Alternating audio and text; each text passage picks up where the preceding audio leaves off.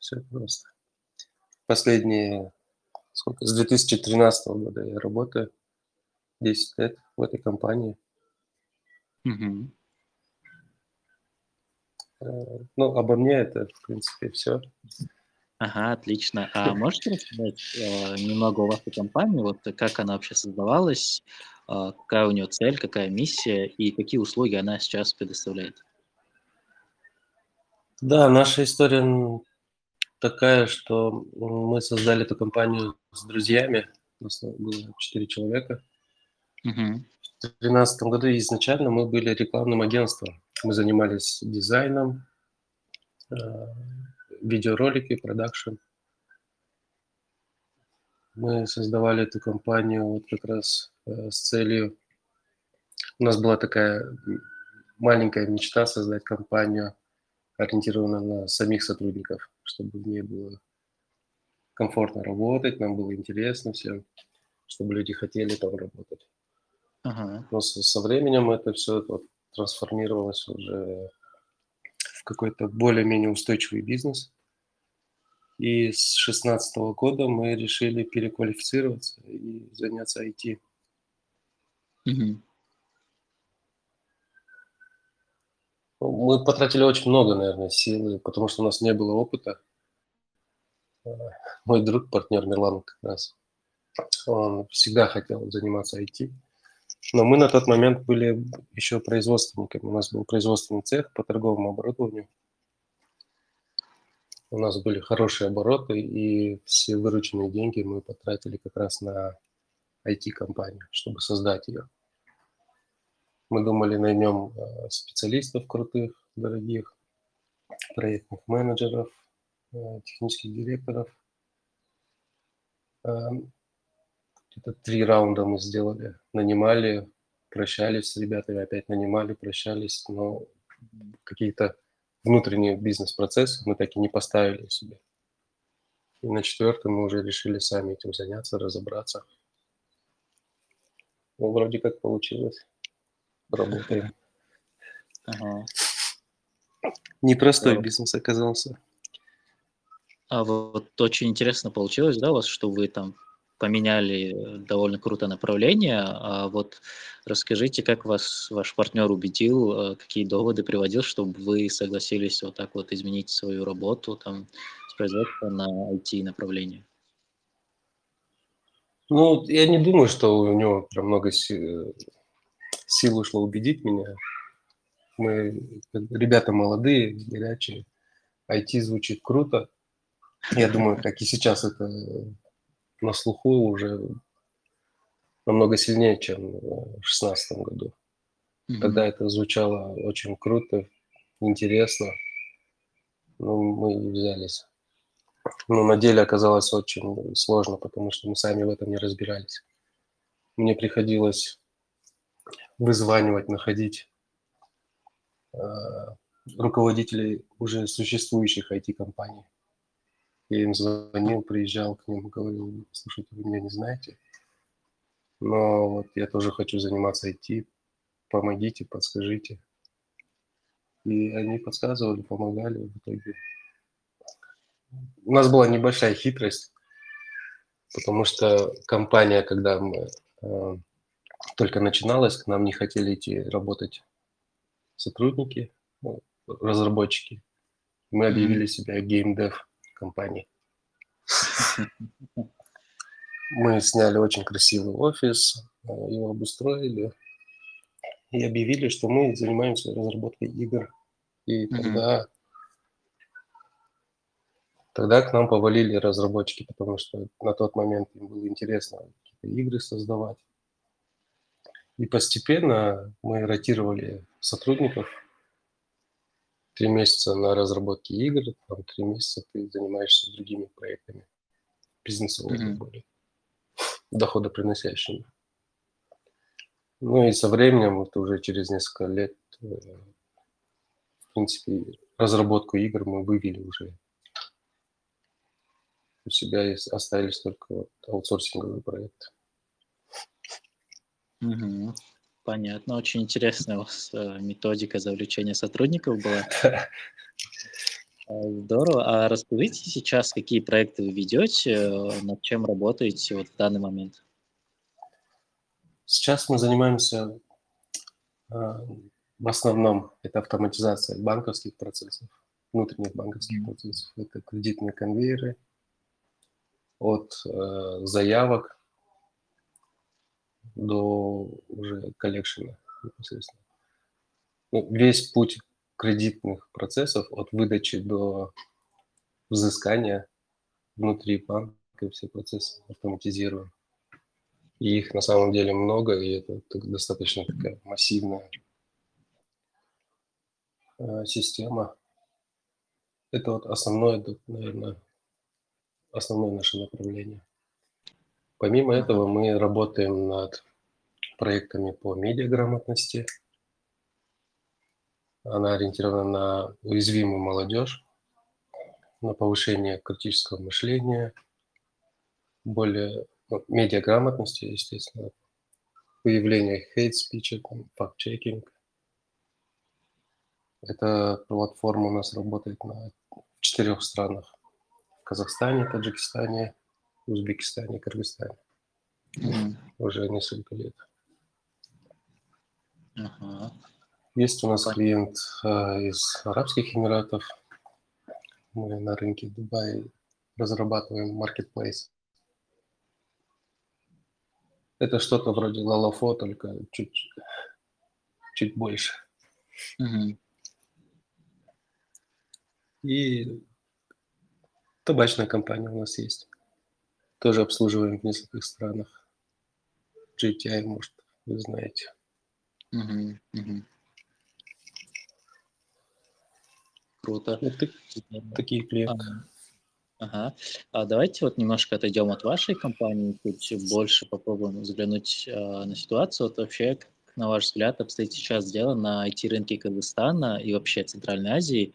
То есть расскажите, э, идет ли рост, видите ли вы его, и если да, то в каких направлениях? Ну, это интересный вопрос, потому что, э, чтобы вы понимали, я состою в руководстве ассоциации разработчиков Кыргызстана. Угу. И мы часто обсуждаем эти вопросы. И мое личное субъективное мнение, что рынок IT, он расширяется в нашем регионе, в Центральной Азии. Но есть подозрение, что это больше такое обсуждение, что это что-то модное, то, что на слуху, и все хотят стать айтишниками, все видят эти успешные истории в социальных сетях, кто там в Гугле работает, кто на Facebook, в Amazon и так далее. И все хотят быть такими же. Ну, такое было и в десятых годах. И сложно сказать, насколько это сильно все развивается. Компания определенно становится больше. Э, в ассоциации вот у нас за последний год количество компаний в ассоциации в Кыргызстане удвоилось практически. Ага, Но я думаю, что они все что-то зарабатывают, наверняка. Часть, конечно, закрывается, но большая часть работает, развивается, объемы растут.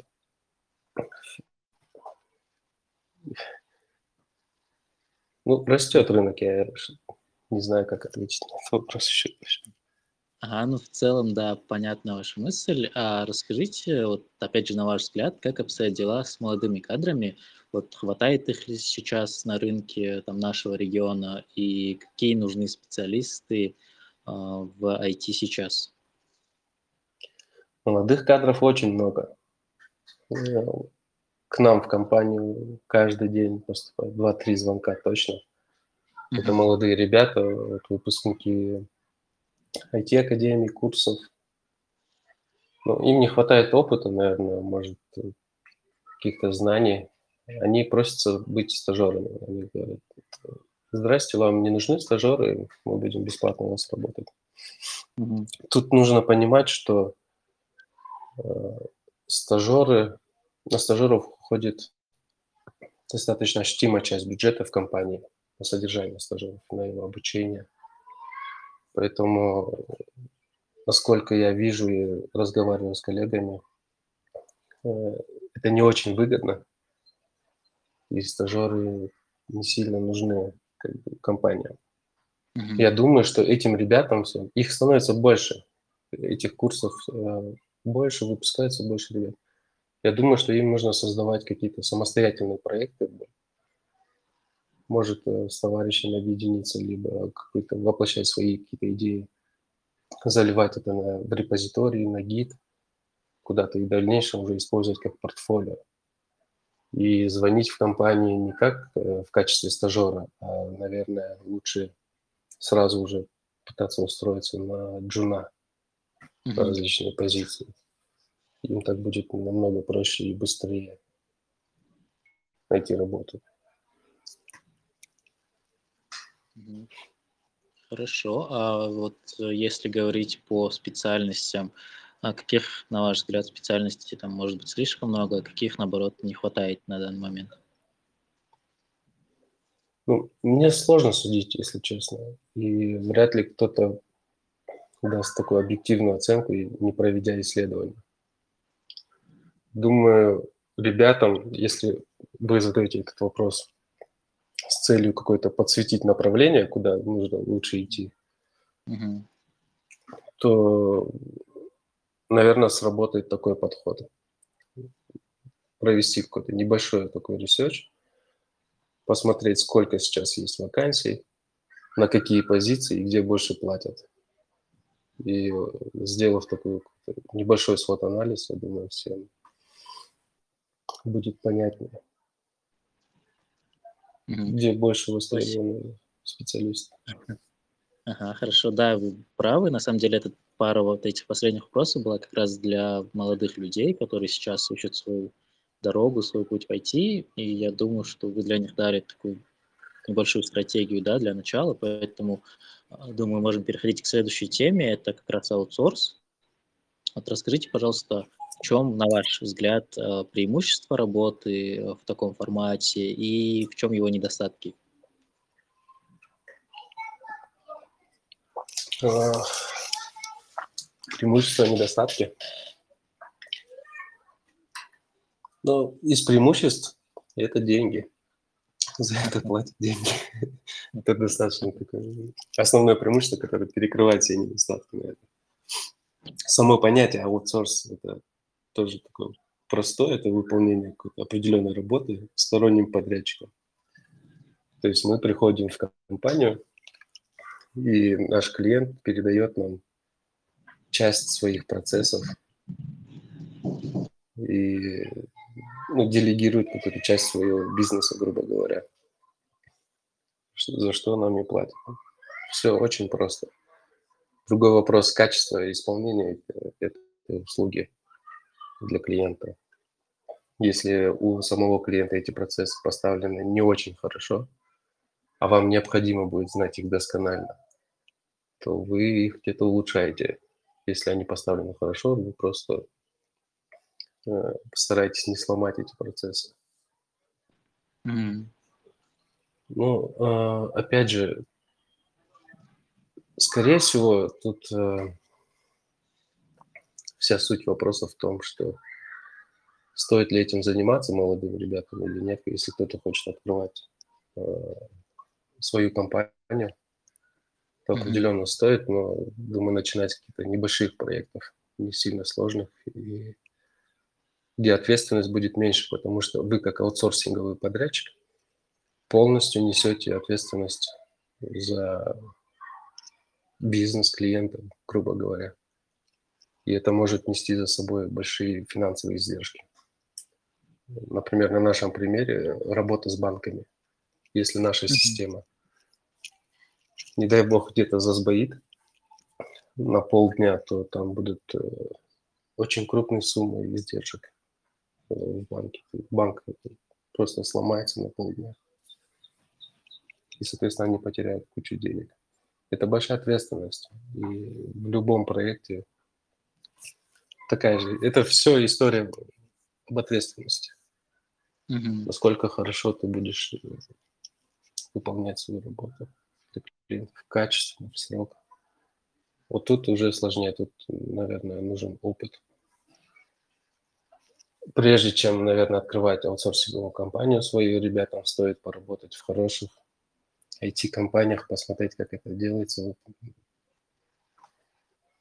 как выполняются эти работы, как проводятся работы с клиентами. И потом уже задумываться только. Но на практике так и происходит. Э, я сколько знаю знакомых компаний, это все ребята выходцы из других IT компаний, которые ушли и создали свою компанию. Мгм. Мгм.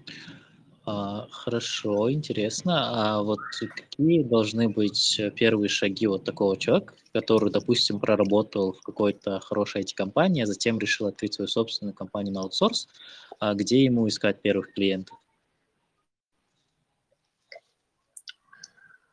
Хороший вопрос. Ну, это больше, наверное, разговор о продажниках, потому что продажи – это основное, самое важное, что есть в любом бизнесе. Прежде чем открывать компанию, им, наверное, стоит сначала сделать какие-то продажи. Может, э, не обязательно регистрировать прям э, юридическое лицо, а просто вот с ребятами выполнить какую-то работу, если все получается, то искать.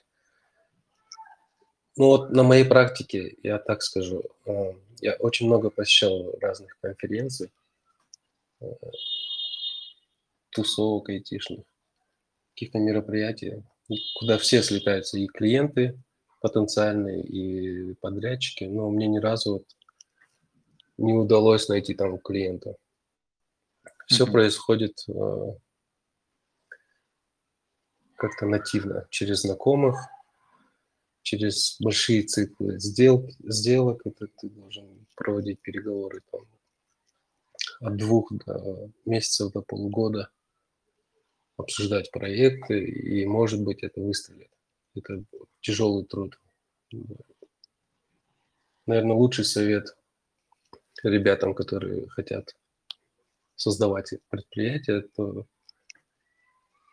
сразу понимать, что просто уметь выполнять какие-то проекты, это, ну, это даже не полдела. Угу. Как минимум должен быть один человек, который умеет продавать, умеет вести переговоры с клиентами, умеет защищать проекты и нести за них ответственность. Все начинается всегда с продаж в любом бизнесе, в любом стартапе э, продажи – это основа. Я бы сказал, ну, сейчас есть такое, знаете, на многих акселерациях учат, если ребята кто-то проходил, они знают, что прежде чем создавать какой-то стартап или проект, нужно попробовать его сначала продать. Угу. Если ты находишь клиентов, только потом уже собираешь команду. Так э, работают сейчас IT-компании аутсорсинговые. Они сначала продают услугу клиенту, а потом под этого клиента уже собирают отдельную команду, нанимают и запускают в работу. Потому что если контракт не подписан, они даже не начинают рекрутить специалистов. Mm. Такая история.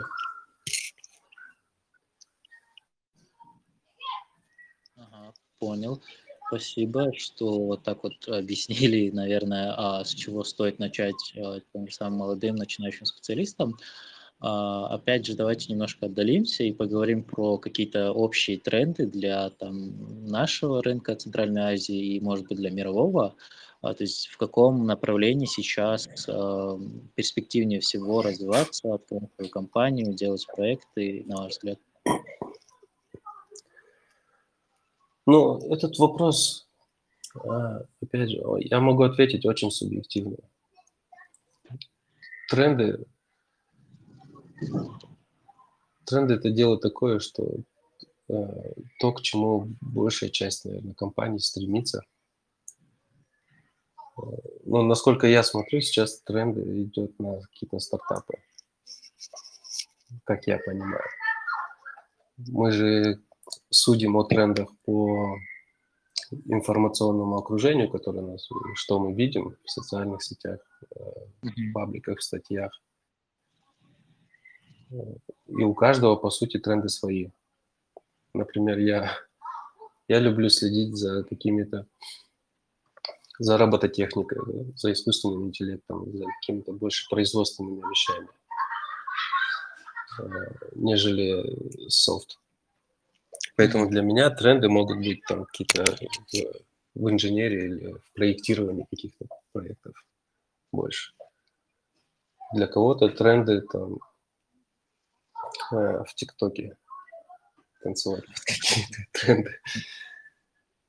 У каждого свои Поэтому тут, если вы ищете, наверное, наиболее выгодный какой-то э, направление, которое будет еще в спросе, то это дата-аналитика точно будет в спросе.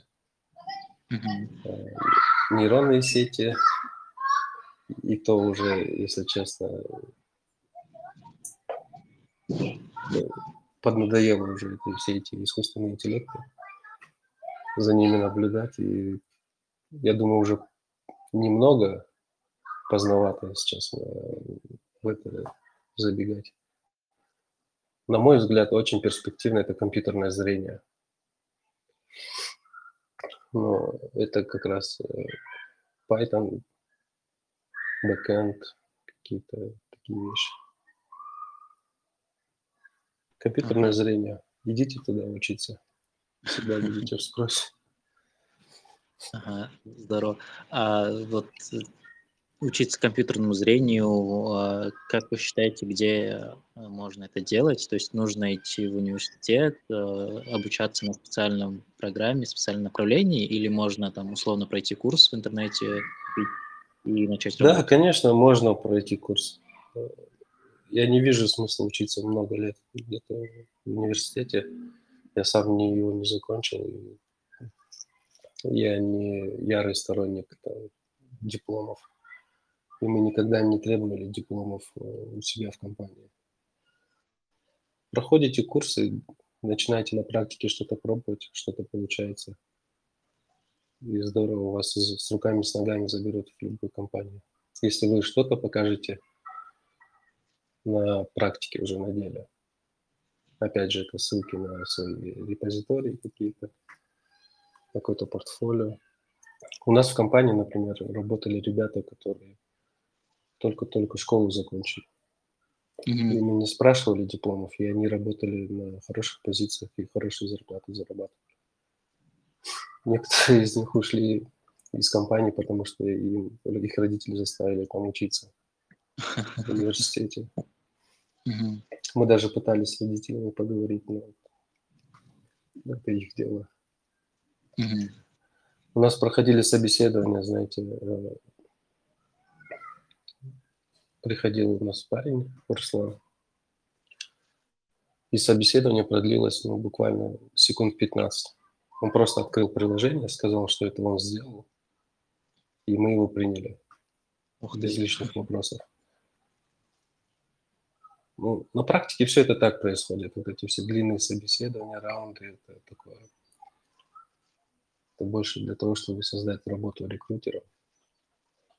Крутой очень кейс а, вот с вашим а, собеседованием и приложением, там, да, с, надо принять на работу, это действительно очень здорово, и в очередной раз доказывает нам, что а, лучше, наверное, показывать, чем рассказывать, да? Да, да, это то, о чем я говорил вот сегодня, последние 20 минут сделайте какие-то проекты, сами попробуйте, покажете это, и это будет ваше, ну, это ваш кейс и ваша визитная карточка. Потом будете mm-hmm. улучшать. Отлично. А, Арсен, в самом начале разговора вы говорили о том, что вот планируете открываться в США тоже. А можете ли вы рассказать немного об этом процессе, на каком сейчас вы этапе и почему решили открываться именно там? Ну, решили мы там открываться, потому что, во-первых, мне повезло с визой в прошлом году. Я mm-hmm. получил визу, слетал, пожил там несколько месяцев посмотрел, вернулся, и у меня есть возможность непосредственно находиться там и что-то э, что делать. Ну и почему США? Потому что я могу ошибаться, но, по-моему, это 30% мировой экономики в США как раз находится. И mm-hmm. там очень большой рынок не только в IT, а в любых сферах. Там, если ты, насколько я понимаю, я хочу в это верить, что если ты там бизнес открываешь, то у тебя больше шансов заработать, нежели в каких-то других регионах.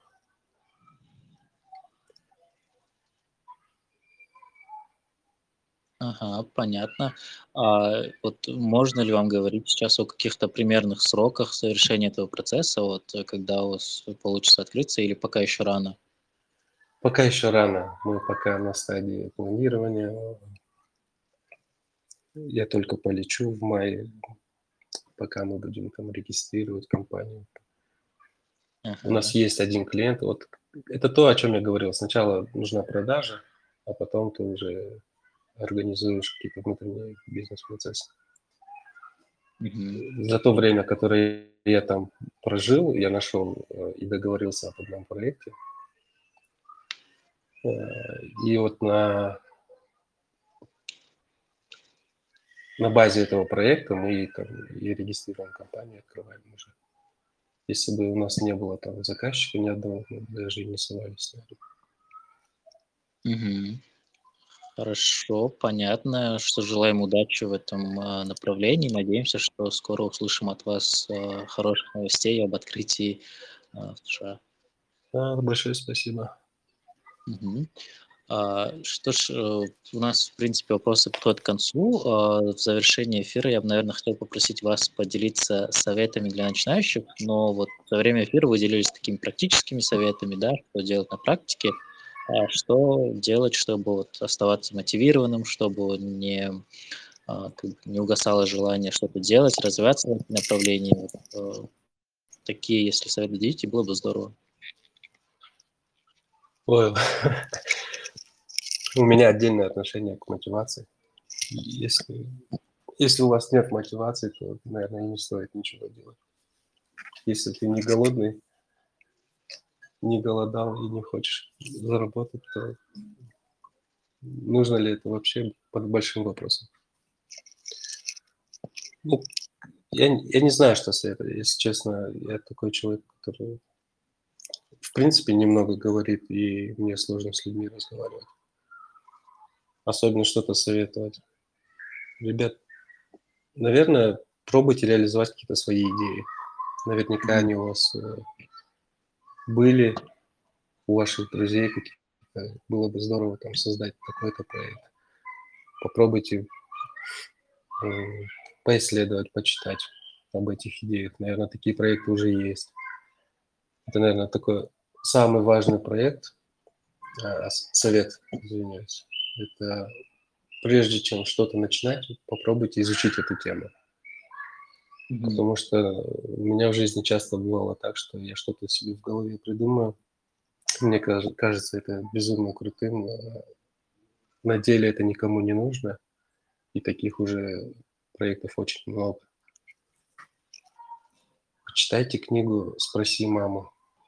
Она так и называется. Вот такие советы. Ага. Что ж, спасибо большое, Арсен. А, думаю, на этом можем завершать наш эфир. А, было очень здорово вас послушать. Вы дали такую концентрированную, наверное, а, практическую информацию, которая будет полезна, я уверен, нашим слушателям. Эфир будет сохранен на канале в виде отдельного поста, поэтому если кто-то захочет, он всегда сможет его переслушать снова и там, вывести для себя что-то новое. Да, спасибо вам, рад был пообщаться. Ага, здорово. Что ж, спасибо всем, кто нас слушал. А, всем пока и хорошего вечера. Пока.